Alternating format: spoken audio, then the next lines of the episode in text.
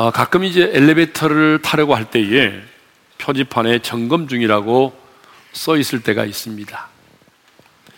아, 그러면 여러분은 어떻게 하십니까? 젊고 건강한 사람들, 어, 시간에 쫓기는 사람들은 숨을 헐떡거리면서도 계단을 오르내리죠. 어, 그렇지만 무릎이 좋지 않은 분들, 연로하신 분들은 어쩔 수 없이 마냥 기다려야만 합니다. 사람들은요, 점검이 꼭 필요하다고 생각을 하기 때문에 불편해도 화를 내지 않고 참고 기다리는 것입니다. 그런데 엘리베이터만 점검이 있는 것이 아닙니다. 우리가 타고 다니는 차량도 정기 점검을 받아야 되고요. 여러분 집에 가스도 안전 요원이 와서 점검을 해야만 합니다. 우리에게는 이렇게 중간중간에 점검을 해야 되는 것들이 참 많이 있어요. 그런데 우리 인생도 마찬가지인 것 같습니다. 허겁지겁 바쁘게 인생을 살다 보면 내가 왜 살고 있는지, 내가 지금 어디를 향하여 가고 있는지, 과연 내가 하고 있는 일은 옳은 것인지를 잊고 살 때가 참 많이 있어요. 그러므로 우리도 때로는 가는 길을 좀 멈추고, 하는 일을 멈추고, 내 인생을 한번 점검해 볼 필요가 있는 것이죠. 신앙생활도 마찬가지입니다.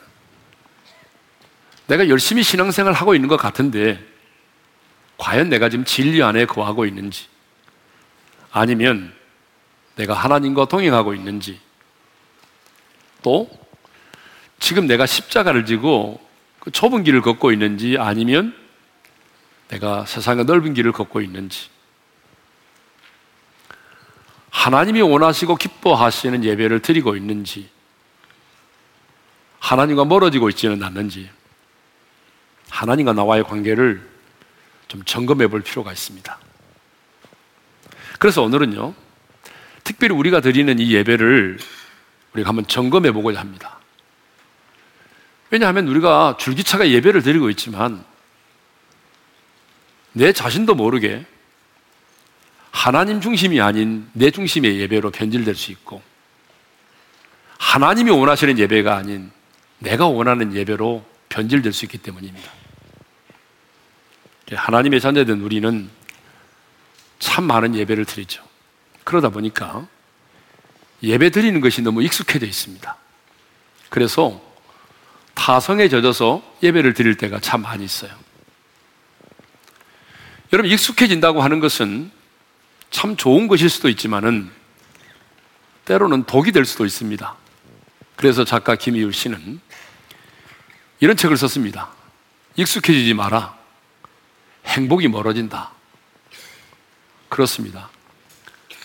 우리가 이렇게 받는 것에 익숙해지면은 여러분 감사가 감사의 마음이 사라지고 뭐 사랑 받는 것도 익숙해지다 보게 되면 감격이 사라집니다. 감격이 사라지면 행복이 멀어지는 거 아니겠습니까? 예배도 마찬가지입니다. 예배에 익숙해진다고 하는 것이 굉장히 좋은 것일 수도 있지만은 타성에 젖어서 우리가 습관적으로 하나님을 예배하게 된다면 그것은 예배가 아니라 하나의 종교의식이 될 수밖에 없습니다. 그러므로 우리는 끊임없이 우리가 드리는 예배도 점검해 보아야 됩니다.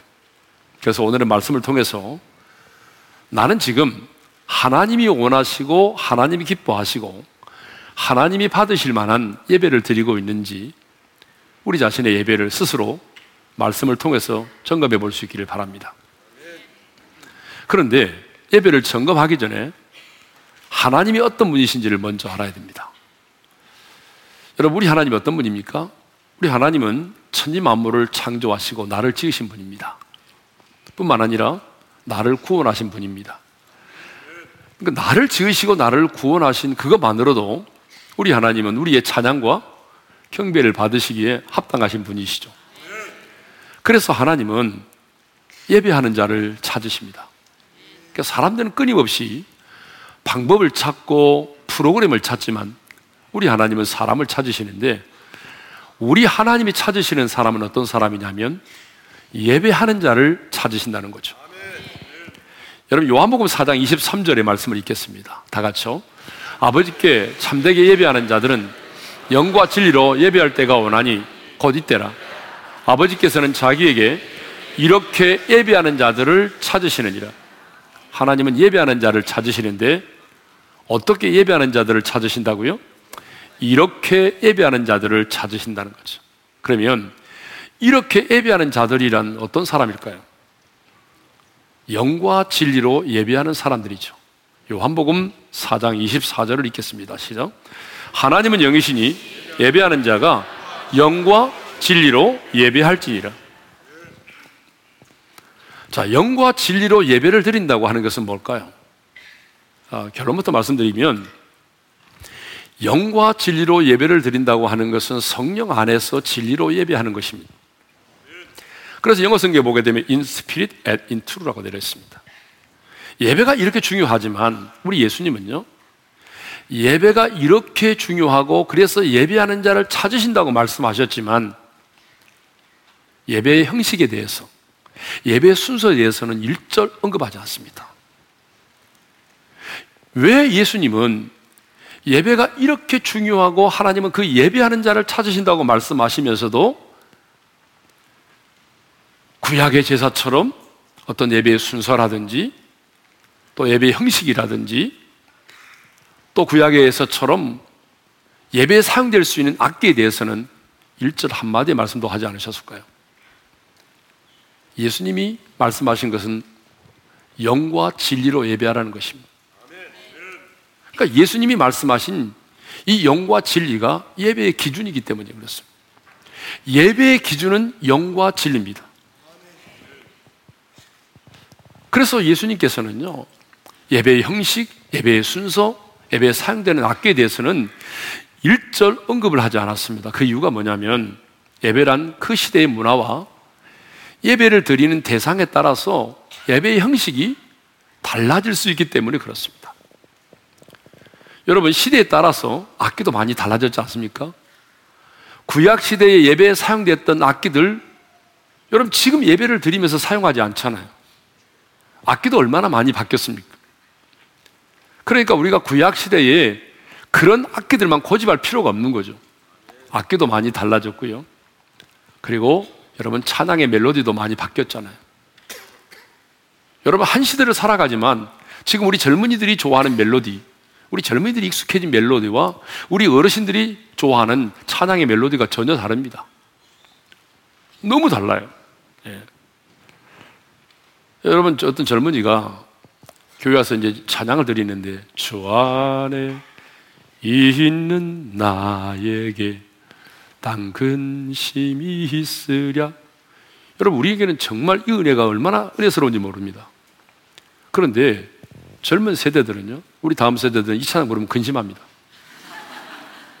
내가 과연 이 교회를 다녀야 되는가 말아야 되는가.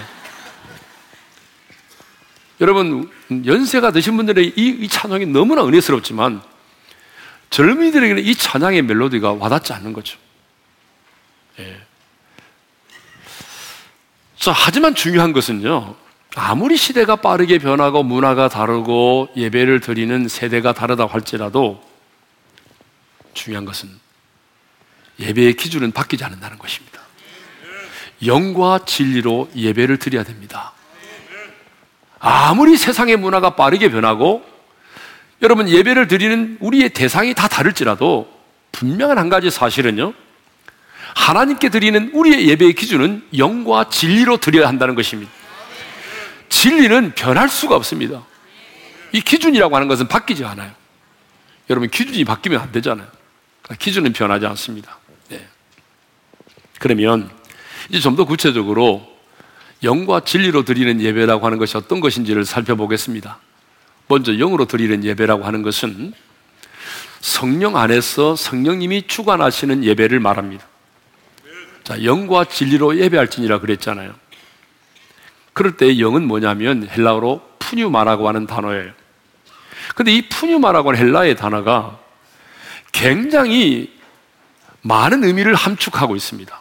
뭐 성령, 때로는 영, 때로는 새롭게 변화된 인간의 내면적인 마음의 상태, 이런 이렇게 여러 가지 함축된 의미를 가지고 있는데 그래서 이전 개혁 한글판에서는 어떻게 번역했죠?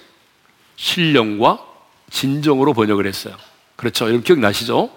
그래서 이전에는 신령과 진정으로 예배할지니라 그랬잖아요. 근데 지금 우리가 사용하고 있는 성경 개혁 개정판에서는 영과 진리로 번역을 했습니다. 그래서 이 푸뉴마라고 하는 단어를 여러 가지 의미를 함축하고 있지만 가장 많이 성령으로 번역을 하고 있고요. 또 이 본문의 문맥에 비추어 볼 때도 이 푸뉴마를 성령으로 해석하는 것이 합당한 것 같습니다. 그러므로 영으로 드리는 예배는 성령 안에서 성령님의 인도하심을 따라 드리는 예배를 말한다는 거죠. 그러면 진리로 드리는 예배란 뭘까요? 진리로 드리는 예배라고 하는 것은 진리 안에서 드리는 예배를 말합니다. 그렇다면 여기서 진리는 뭘까요? 여러분, 여기서 말하는 진리는 예수 그리스도가 진리시고 그분의 말씀이 진리입니다. 성경을 보게 되면 진리는 예수 그리스도 한 분밖에 없어요. 그래서 예수님 뭐라고 말씀하셨습니까? 요한복음 14장 6절을 읽겠습니다. 시작. 내가 곧 길이요 진리요 생명이니 나로 말미암지 않고는 아버지께로 올 자가 없느니라. 여러분 그렇습니다. 하나님과 우리 사이의 유일한 중보자는 예수 그리스도 한 분밖에는 없습니다. 그러니까 누구든지 어느 누구도 예수 그리스도로 말미암지 않고는 아버지께로 나올 수 없고 예수 그리스도로 말미암지 않고는 그 은혜의 보좌 앞으로 나아갈 수가 없는 것입니다. 그러므로 예배자는 반드시 어떤 자신의 선행과 공로와 업적을 가지고 나가는 것이 아니라 또 자신의 느낌과 감정과는 상관없이 오직 예수 그리스도의 이름과 십자가의 보혈의 능력을 힘입어 하나님을 예배해야 하는 것입니다. 그리고 그 예배 가운데 선포되는 진리의 말씀을 들어야 하는 것입니다. 자, 그러면 왜 우리는 영과 진리로 하나님을 예배해야 되느냐 라고 하는 문제를 잠깐 나누겠습니다. 왜 우리는 영과 진리로 하나님을 예배해야 되는가? 두 가지 이유가 있는데요. 첫 번째 이유는 하나님은 영이시기 때문에 그렇습니다. 자, 요한복음 4장 24절의 말씀을 읽겠습니다. 시작. 하나님은 영이시니 예배하는 자가 영과 진리로 예배할지니라. 왜 영과 진리로 예배하라고 말씀합니까? 하나님이 영이시기 때문이라는 겁니다. 하나님은 영이시기 때문에 예배하는 자는 영과 진리로 예배 드려야 된다는 거죠. 이 땅의 모든 종교는요, 어떤 제사나 예배를 드릴 때 눈에 보이는 어떤 대상을 정해놓거나 만들어 놓고 그 앞에서 제사나 예배를 드리죠. 이 땅의 모든 종교가 그렇습니다. 그래서 절에 가보세요. 많은 사람들이 어때요? 불상 앞에서 절을 하면서 목탁을 두드리면서 예불을 드립니다. 한국의 사찰은 어디든지 신앙의 대상으로 불상을 봉안하고 그리고 그 뒤에 칠성여래도와 같은 여러 형태의 탱화가 그려져 있습니다. 어떤 사람들은 탑을 쌓아놓고 그 탑 앞에서 소원을 빌기도 하고요. 어떤 사람들은 조상의 형상과 악귀들의 형상을 그려놓고 제사를 지냅니다. 또 어떤 사람들은 크다는 고목 앞에서 이렇게 여러분 제사를 지내지 않습니까? 고사를 지내기도 합니다. 어떤 사람들은 장독대 위에 정화수를 떠놓고 소원을 빌기도 합니다. 심지어는 향이나 촛불을 켜놓고서라도 그 앞에 제사를 드립니다. 여러분, 누군가에게 예배하는 사람들, 제사를 드리는 사람들은 특징이 하나 있는데 반드시 그 앞에 어떤 형상이나 그림이나 어떤 모양을 만들어 놓고 그 앞에서 제사를 지낸다는 것입니다. 그런데 여러분, 우리의 예배 대상이신 하나님은 어떤 분이십니까? 우리 하나님은 영이십니다. 하나님은 영이시니. 여러분, 영이신 하나님은 어떻습니까? 어떤 모양과 형상을 가지고 있지 않습니다. 그렇기 때문에 우리는 하나님을 예배할 때 어떤 형상과 모형을 만들어 놓고 예배하면 안 되는 것입니다. 그래서 하나님은 어떤 형상과 모양을 만들지 말라고 말씀하셨어요. 근데 어떤 교회들 가보게 되면 이 세상 종교의 영향을 좀 많이 받아서 그런지 몰라도 여러분 교회 앞에 가보게 되면 강제상 위에 십자가를 굉장히 신비롭게 만들어 놓고 촛불까지 켜놓고 잘못하게 되면 그 십자가의 능력 자체가 중요한 것이지 그것이 또 하나의 우상처럼 느껴질 때가 있어요. 그래서 연약한 심령을 가진 사람들은 예배 끝나고 난 다음에 십자가 앞에 가서 소원을 빌기도 합니다. 여러분, 이렇게 되면은 이 십자가가 하나의 우상이 되는 것입니다. 그래서 여러분, 우리 교회는 그래서 예배를 드릴 때 어떤, 거, 어떤 모양과 어떤 형상을 앞에 두고 예배를 드리지 않습니다. 자, 우리 하나님은 영이시기 때문에 어떤 모양고 어떤 형상도 없습니다. 그러므로 눈에 보이지 않는 영이신 하나님을 예배하려면 반드시 성령의 역사가 필요합니다. 왜냐하면, 여러분 잘 들으셔야 돼요. 왜냐하면 성령께서 역사해 주셔야만이 우리의 육신의 눈으로 볼 수 없는 하늘의 영광의 보좌가 보이기 때문입니다. 여러분, 우리는 하늘의 영광의 보좌를 바라보면서 예배를 하잖아요. 근데 육신의 눈으로는 하나님의 영광의 보좌를 볼 수가 없습니다. 성령님이 역사해 주실 때에 우리는 영의 눈으로 그 하나님의 영광의 보좌를 볼 수가 있고 성령님이 역사해 주실 때만 하나님과 우리 사이 유일한 중보자신 예수 그리스도가 믿어지는 것이고 성령님이 역사해 주셔야만이 내가 하나님 앞에서 얼마나 엄청난 죄인인가도 깨달아지는 것이고 진리의 성령님이 역사해 주셔야 진리의 말씀들이 깨달아지는 것입니다. 성령님이 역사해 주셔야 하나님의 사랑과 이로도 내가 경험하게 되는 것입니다. 그러므로 여러분 성령님이 역사해 주지 않으면 우리는 여러분 온전한 예배를 드릴 수가 없는 것이에요. 예? 그래서 예배에 있어서 제일 중요한 게 뭐냐 그러면 하나님의 임재입니다. 성령께서 이 예배 현장 가운데 임재하고 임재하시고 운행하셔야만 됩니다. 아무리 많은 사람들이 모여서 뭐 화려한 예배를 드려도 성령께서 그곳에 임재하지 않으신다고 한다면 사람만 모였다 흩어지는 예배가 되고 마는 거죠. 예배는 그 시간, 그 현장 가운데, 지금 이 시간, 이 예배 현장 가운데 성령님이 운행하시고 임재하셔야만이 우리는 성령님이 인도하시고 성령님이 주관하시는 그런 예배를 드릴 수 있습니다. 그러므로 예배, 여러분 예배는 가장 영적인 것입니다. 가장 영적인 것이 뭐냐? 여러분 이게 예배라는 거죠. 왜냐하면 눈에 보이지 않는 영이신 하나님을 거듭난 내 영의 눈으로 바라보면서 예배, 예배를 드려야 되기 때문에 예배는 가장 영적인 것입니다. 하나님은 영이십니다.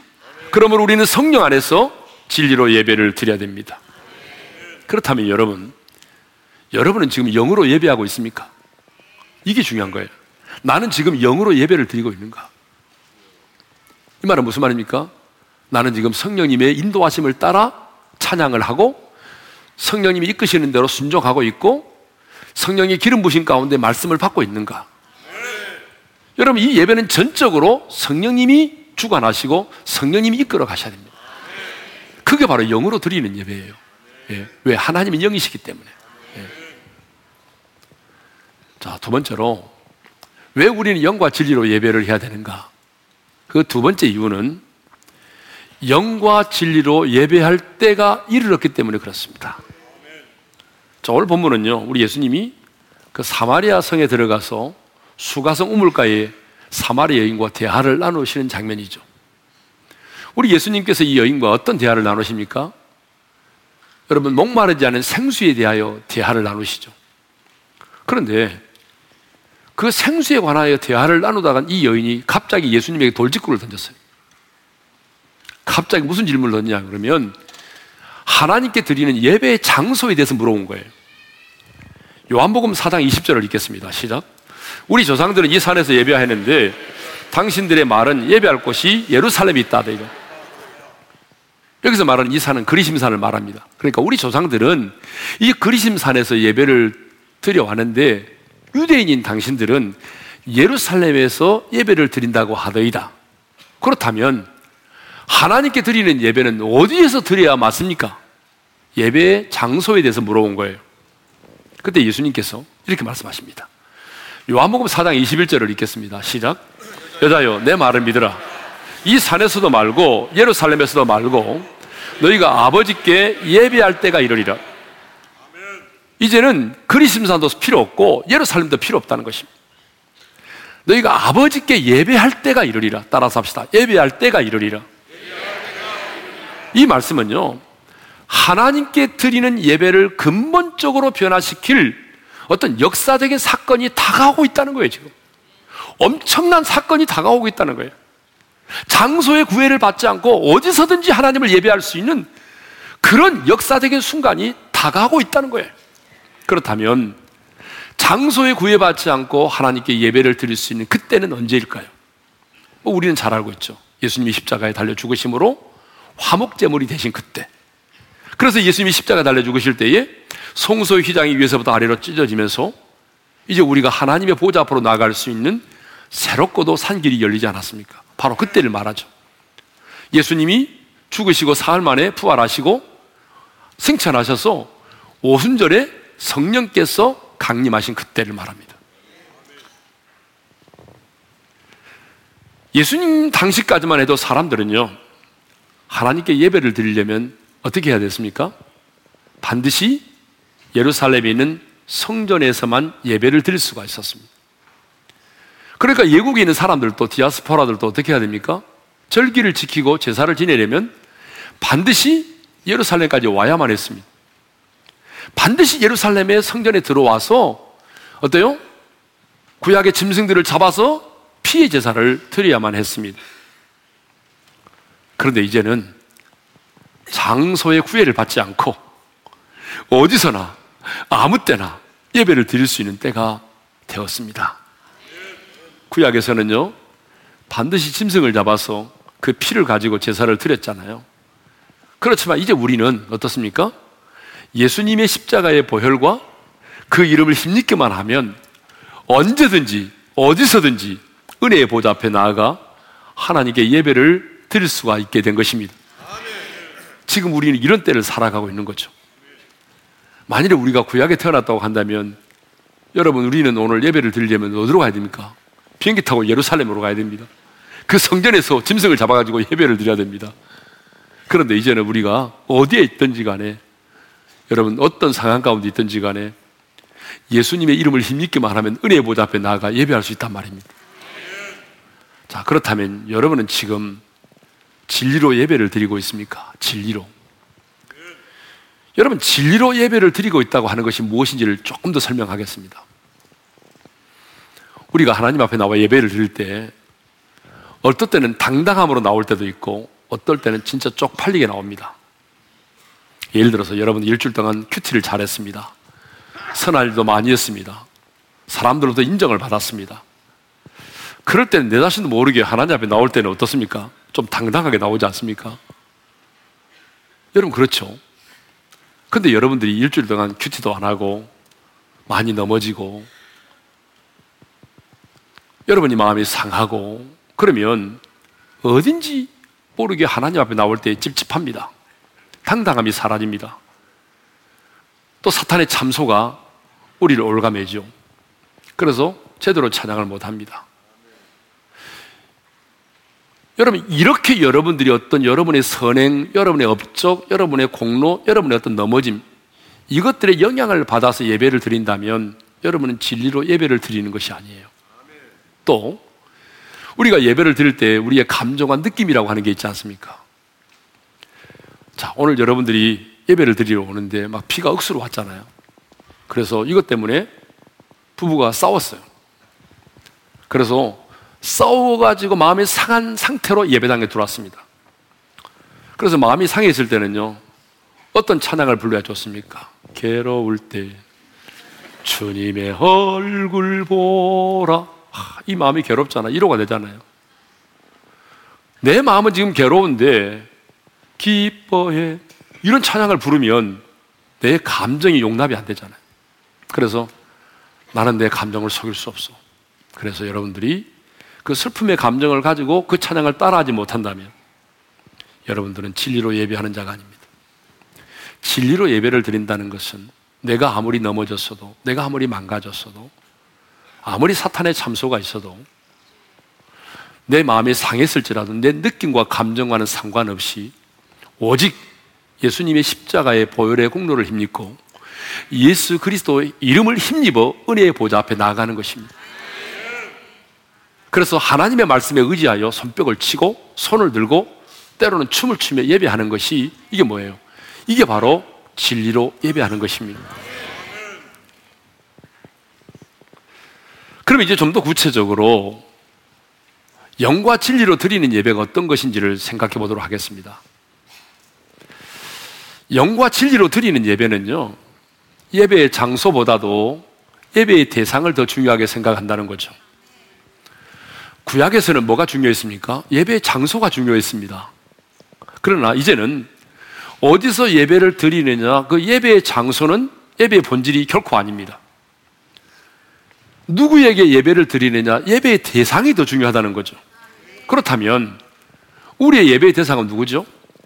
오늘 본문에서 예수님은 분명히 말씀하고 있습니다. 요한복음 4장 21절의 말씀을 읽겠습니다. 시작. 여자여, 내 말을 믿으라. 이 산에서도 말고, 예루살렘에서도 말고, 너희가 아버지께 예배할 때가 이르리라. 분명히 예수님 말씀하셨습니다. 이 산에서도 말고 예루살렘에서도 말고 너희가 아버지께 예배할 때가 이르리라. 우리의 예배 대상은 하늘에 계신 아버지라는 거죠. 여러분 기도에 대해서도 제가 늘 말씀했지 않습니까? 우리가 기도를 하나님 앞에 드릴 때도 기도의 내용보다 중요한 게 뭐라고 그랬어요? 기도의 대상이라고 그랬죠. 왜요? 기도의 대상이 누구냐에 따라서 기도의 내용이 달라질 수밖에 없습니다. 그렇죠? 예배도 마찬가지입니다. 예배를 드리는 장소가 어디냐? 예배의 내용이 무엇냐? 이것보다 더 중요한 것은 내가 예배하고 있는 그 대상이 누구냐가 더 중요합니다. 왜냐 그러면 예배의 대상에 따라서 우리 예배가 완전히 달라질 수 있기 때문에 그렇습니다. 우리 예배의 대상은 하늘에 계신 하나님 아버지십니다.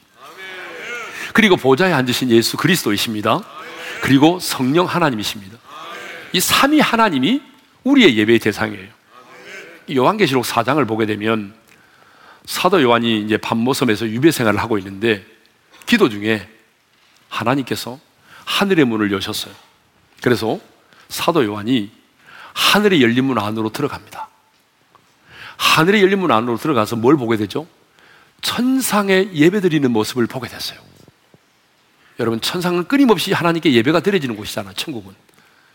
그 천상의 예배드리는 모습을 보게 되는데 하나님의 보좌가 있고 그 앞에 내생물이 있는데 이 내생물은 천사들을 말합니다.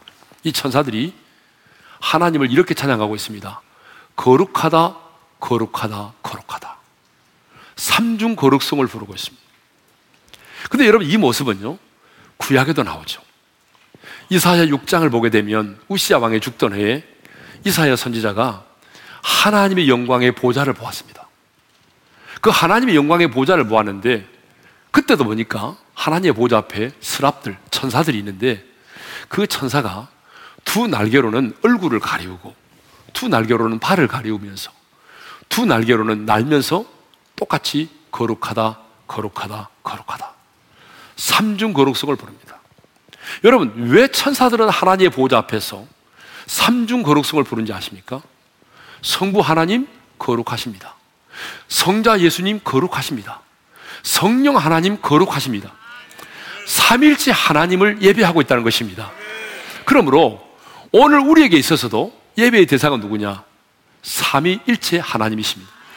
성부, 성자, 성령, 삼위 하나님이 여러분 우리가 하나님께 드려야 되는 그 예배의 대상이죠. 그러므로 영과 진리로 예배하는 사람은 예배의 장소보다도 예배의 대상을 더 중요하게 생각한다는 것입니다. 그래서 이 영과 진리로 예배를 드리는 사람은요, 어떤 상황에 있든지 간에 그 상황 속에서 하나님을 예배할 수 있습니다. 사랑의 원자턴으로 널리 알려진 이 손양원 목사님. 손양원 목사님은 4년 동안 옥중에 계셨어요. 근데 여러분, 옥중에서는요, 옥중은 결코 성전이 아니잖아요? 그런데 그 독방에 계시는 동안에도 그분은 그곳에서 하나님을 예배했어요. 감옥에서도 하나님을 예배했다니까요. 그리고 그 독방에서 이분이 이런 시를 썼습니다. 너무 시가 좋아서 소개를 하려고 하는데요. 빈방 홀로 지키니 고적감이 밀려오느나 성삼이 함께하여 내 식구 되었도다. 온갖 고난이요 옳테면 다 오너라. 괴로움 중에 진리를 모두 체험하리라. 여러분 이 시 가운데 저는 이 구절이 가장 와닿더라고요. 괴로움 중에 진리를 모두 체험하리라. 여러분 감옥에 있는 삶이 괴롭잖아요. 그렇지만 자신은 뭐예요? 괴로움이 괴로움으로 끝나지 않고 괴로움 중에서 뭘 하겠다는 거예요? 진리를 발견하겠다는 것입니다. 진리를 체험하겠다는 것입니다. 본가를 멀리 떠나 옥중에 들어오니 밤 깊고 옥 깊고 마음 가득 수심도 깊다. 밤 깊고 옥 깊고 마음 가득 수심도 깊으나 주와 함께 동거하니 기쁨이 충만하도다. 여러분 감옥일지라도 하나님을 예배하니 그것이 바로 성전이 된 것입니다. 사도행전 16장을 보니까 바울과 신라가 감옥에서도 하나님 찬양하지 않았습니까? 그러니까 여러분 영과 진리로 예배를 드리는 사람은 예배의 장소가 어떠한 곳이냐가 중요한 게 아니고 예배를 드리는 대상이 더 중요하다는 거예요. 그런데 지금도 예배의 대상보다도 장소를 더 중요하게 생각하는 사람들이 있습니다. 누군지 아십니까? 저 유대인들입니다. 유대인들은 지금도요. 여러분 예배의 장소를 더 중요하게 생각을 하고 있어요. 그래서 예루살렘에 가보게 되면 그 솔로몬의 성전이 세워져 있던 그 자리에 지금 무슬림들의 사원 황금돔이 세워져 있잖아요. 무슬림의 사원이 세워져 있어요, 거기에. 그런데 유대인들은요, 저 황금 사원을 헐고, 무슬림의 사원을 헐어버리고, 그곳에 제3의 성전을 짓겠다는 거예요. 네. 첫 번째 성전은 솔로몬이 지은 성전이었고, 두 번째 성전은 수르바벨에 의해서 다시 짓게 되어 가지고, 헤롯 대왕에 의해서 완성된 성전. 그런데 첫 번째 성전도 바벨론에 의해서 무너졌고, 두 번째 성전은 로마에 의해서 무너졌고, 그러니까 이제 제 3의 성전을 세워서 구약의 제사를 드리겠다는 거잖아요. 뭐, 그, 그들이 그 성전을 헐고 구약의 성전을 짓든지 말든지 우리하고는 관심이 없습니다만은 그러나 여러분 이건 알아야 돼요. 이것은 성경적이지 않다는 것입니다. 여러분 그곳에 다시 구약의 성전을 회복하는 것은 성경적이지 않습니다. 왜 그러냐? 예수 그리스도의 구속 사역을 모독하는 것이고 이것은 예수님의 구속 사역을 거꾸로 돌리는 것입니다. 예수님은 눈에 보이는 성전을 바라보면서 분명히 이렇게 말씀하셨습니다. 요한복음 2장 19절입니다. 다 같이 시작. 너희가 이 성전을 헐라 내가 사흘 동안에 일으키리라. 주님은 눈에 보이는 이 성전을 헐라고 말씀하셨습니다. 내가 사흘 동안에 일으키겠다. 그래서 요한은요, 주님이 하신 이 말씀을 요한복음 2장 21절에서 이렇게 해석하고 있습니다. 다 같이 읽습니다. 시작. 예수는 성전된 자기 육체를 가리켜 말씀하신 것이라. 주님은 당신의 십자가 죽으심과 부활을 통해서 신령한, 눈에 보이지 않는 신령한 성전이 세워질 것이므로 이제 눈에 보이는 성전이 필요 없다는 것입니다. 성전된 주님이 이 땅에 오셔서 하목제물이 되셔서 우리의 구원을 이루셨기 때문에 더 이상의 구약의 성전은 필요 없다는 것이죠. 그래서 성전을 헐라고 말씀하신 것입니다. 그런데요, 유대인들만이 아니라 성도들 가운데도 이 예배의 대상이신 하나님보다 예배의 장소를 더 중요하게 여기는 분들이 있더라고요. 그래서 좀 더 이렇게 많은 사람들이 모여서 이렇게 넓은 공간에서 예배를 드리는 것을 더 좋아하고 초라하게 몇 사람이 모여서 예배를 드리면 하나님이 그 예배를 받지 않으실 것처럼 생각하는 분들이 있어요. 여러분 우리 교회처럼 영상과 음향과 시설이 좋은 교회에서 드리는 예배를 선호하고 여러분 지하에서 에어컨도 없는 지하에서 그렇게 예배 드리는 것은 열악한 환경에서 예배 드리는 것은 별로 하나님이 좋아하지 않을 것이라는 그런 선입견을 가지고 있는 분들이 있습니다. 아닙니다, 여러분. 그건 잘못된 것입니다. 영과 진리로 예배를 드리는 사람은 예배의 장소가 문제가 아니라 예배를 드리는 대상을 더 중요하게 생각한다는 것입니다. 그러니까 여러분 자신도 늘 점검해 와야 됩니다. 내가 예배 드리는 장소를 더 중요하게 생각하는지 아니면 예배를 드리는 대상을 더 중요하게 생각하는지를 점검해 보셔야 돼요. 자, 마지막으로 영과 진리로 드리는 예배는 어떤 예배냐면 우리의 삶으로 예배를 드리는 것입니다. 구약 시대에는요, 어떻게죠? 하나님께서 특별하게 구별하신 성막, 성전, 그 지성소에 하나님이 임재하시고 그곳에서 드리는 제사만 받으셨어요. 근데 이제는요, 성령께서 예수를 믿는 우리 한 사람 한 사람에, 한 사람 안에 내주하고 계십니다.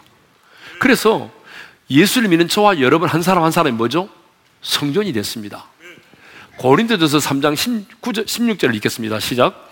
너희가 하나님의 성전인 것과 하나님의 성령이 너희 안에 거하시는 것을 알지 못하느냐. 여러분 놀랍지 않습니까? 여러분 구약의 그 성전 하나님이 임재하고 계셨던 그 성전 이제는 그 보이는 성전은 사라져야 되고요. 우리가 예수를 믿을 때 하나님의 성령이 우리 안에 거하셨는데 하나님의 성령이 내 안에 거하고 계신다면 그 하나님의 성령이 거하고 있는 한 사람 한 사람이 뭐라는 거죠? 성전이라는 것입니다. 그러니까 여러분, 우리 자신들이 성전입니다. 옆 사람과 인사하겠습니다. 당신이 곧 성전입니다. 여러분, 내가 성전입니다, 이제는. 내가 성전이에요. 성전의 기능이 뭡니까? 하나님을 예배하는 거잖아요. 뿐만 아니라 하나님은 저와 여러분들을 왕 같은 제사장으로 부르셨습니다. 베드로전서 2장 9절의 말씀을 읽겠습니다. 시작. 너희는 택하신 족속이요 왕 같은 제사장들이요 거룩한 나라요. 하나님이 저와 여러분을 여러분 왕 같은 제사장으로 부르셨다는 겁니다. 제사장이 뭐 하는 사람입니까? 예배를 드리는 사람이죠. 성전은 뭐 하는 곳입니까? 예배하는 곳입니다. 그러니까 여러분, 저와 여러분은 성전입니다. 하나님을 예배하는 곳이고 우리는 제사장입니다. 하나님을 예배하는 자입니다. 그러니까 여러분, 우리는 이제 하나님의 성전으로서 그리고 왕 같은 제사장으로서 어디에서든지 간에 어떤 상황과 환경 속에 있든지 간에 그곳에서 살아계신 하나님을 예배할 수 있습니다. 뭐 그렇다고 해서 여러분 이렇게 세상 속에 흩어져 있던 지체들이 이렇게 한 자리에 모여서 공동체로서 해중의 예배를 드리는 이 예배를 소홀히 여기라는 말이 아닙니다. 성경을 보게 되면 성도들은 끊임없이 모였습니다. 그리고 모여서 떡을 떼며 교제했습니다. 그리고 히브리서 10장 25절에 보게 되면 이런 경고를 하고 있습니다. 읽겠습니다. 시작. 모이기를 피하는 어떤 사람들이 습관과 같이 하지 말고 오직 권하여 그날이 가까움을 볼수록 더 그리하자. 무슨 말입니까?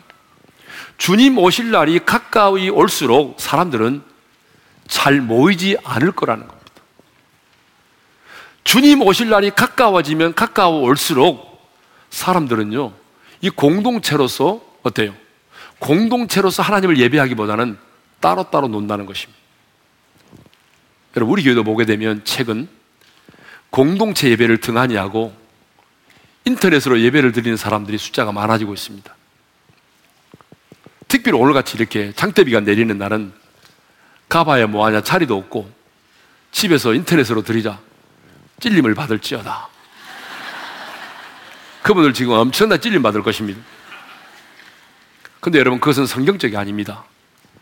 우리 교회가 인터넷으로 이 예배를 중계하는 이유가 있습니다. 그것은 뭐냐 그러면 여러분 병원에 입원해 있다든지 불가피하게 예배를 드리고 싶지만 이 예배 자리에 나오지 못하는 분들을 위해서 우리가 인터넷으로 중계를 하는 것입니다. 그러니까 우리는 할 수만 있으면 모여서 함께 모여서 이 공동체로서 해중의 예배를 드려야 하는 것이죠. 공동체 예배를 통해서 하나님의 임재를 경험하고 은혜를 받은 자가 이 세상 속에서도 삶의 예배를 잘 드릴 수가 있습니다. 저는 목회를 하면서 보니까요. 이렇게 모여서 공동체 예배, 해중의 예배를 잘 드리는 사람이 여러분 삶의 현장에서 예배를 잘 드리는 것이고 해중의 예배를 등한히 여기는 사람은요. 절대로 삶의 현장에서 예배를 드리지 못합니다. 그러므로 여러분 공동체 예배가 중요해요. 근데 또 어떤 사람들은 우리가 이렇게 모여서 드리는 공동체 예배, 해중 예배만을 중요하게 생각을 하고 삶의 예배를 소홀히 합니다. 아닙니다. 반드시 지금 우리가 이렇게 모여서 드리는 이 공동체 예배는 해중 예배는 삶의 예배로 이어져야만 합니다. 그러므로 진정한 예배는 오늘 드리는 예배 이후부터 시작이 된다고 해도 과언이 아닙니다. 자, 우리는 하나님의 영이 거하시는 성전입니다. 그리고 우리는 하나님께 예배하는 제사장입니다.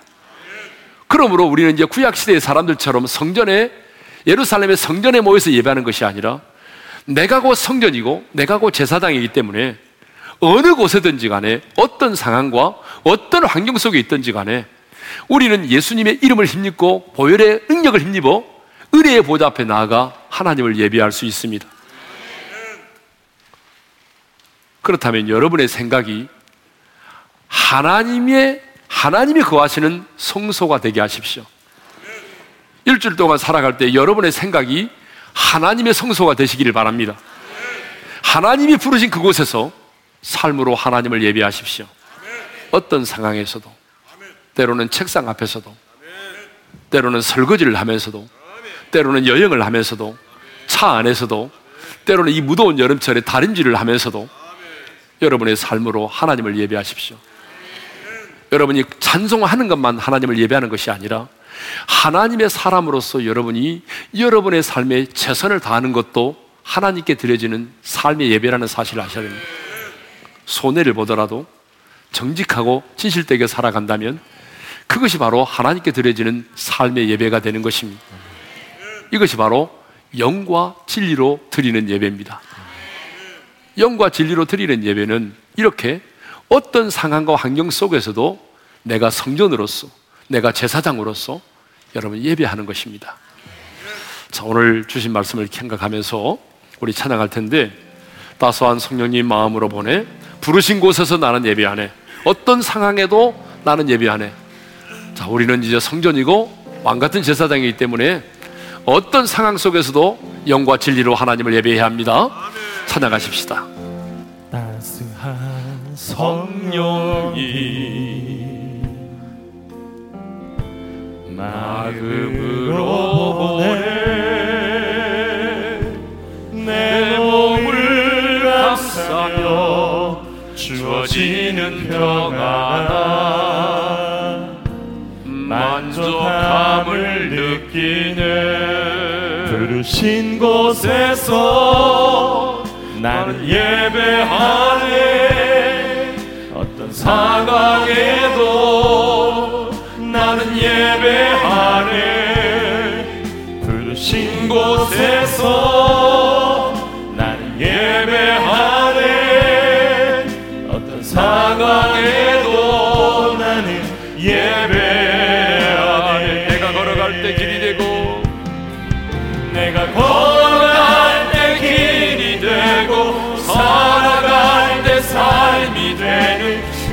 곳에서 예배하네. 내가 걸어갈 때 길이 되고 살아갈 때 삶이 되는 그곳에서 예배하네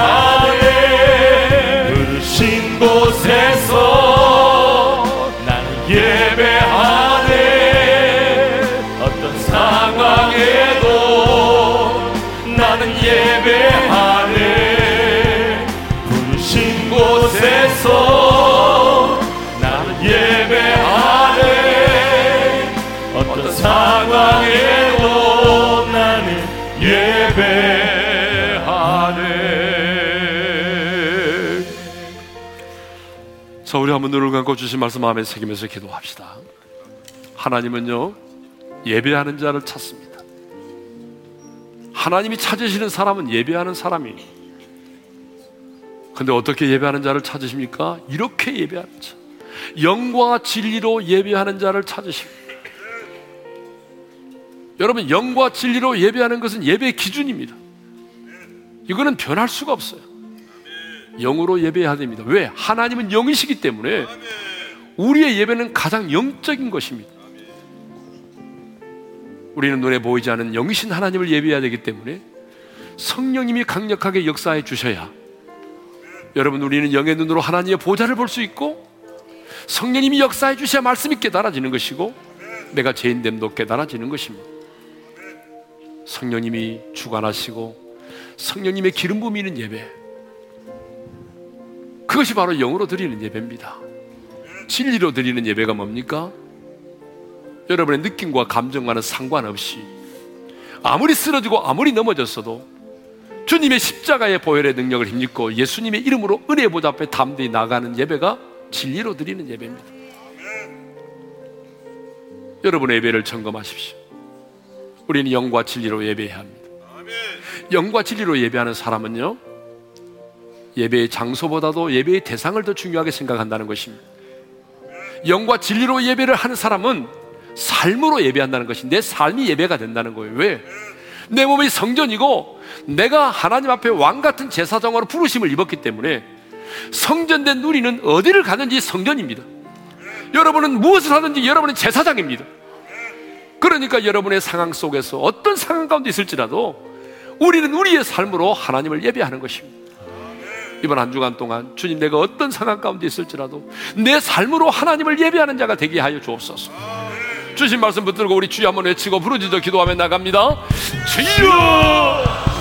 하나님 아버지 감사합니다. 예배하는 자를 찾으시는 하나님, 이 마지막 때에 하나님이 찾으시는 그런 사람이 되고 싶습니다. 영과 진리로 하나님을 예배하기를 원합니다. 하나님은 영이신 예배하는 자가 영과 진리로 예배할지니라. 하나님 눈에 보이지 않는 영이신 하나님을 예배해야 되기 때문에 성령님이 역사해 주지 않으면 나는 허공을 치는 예배를 드릴 수밖에 없습니다.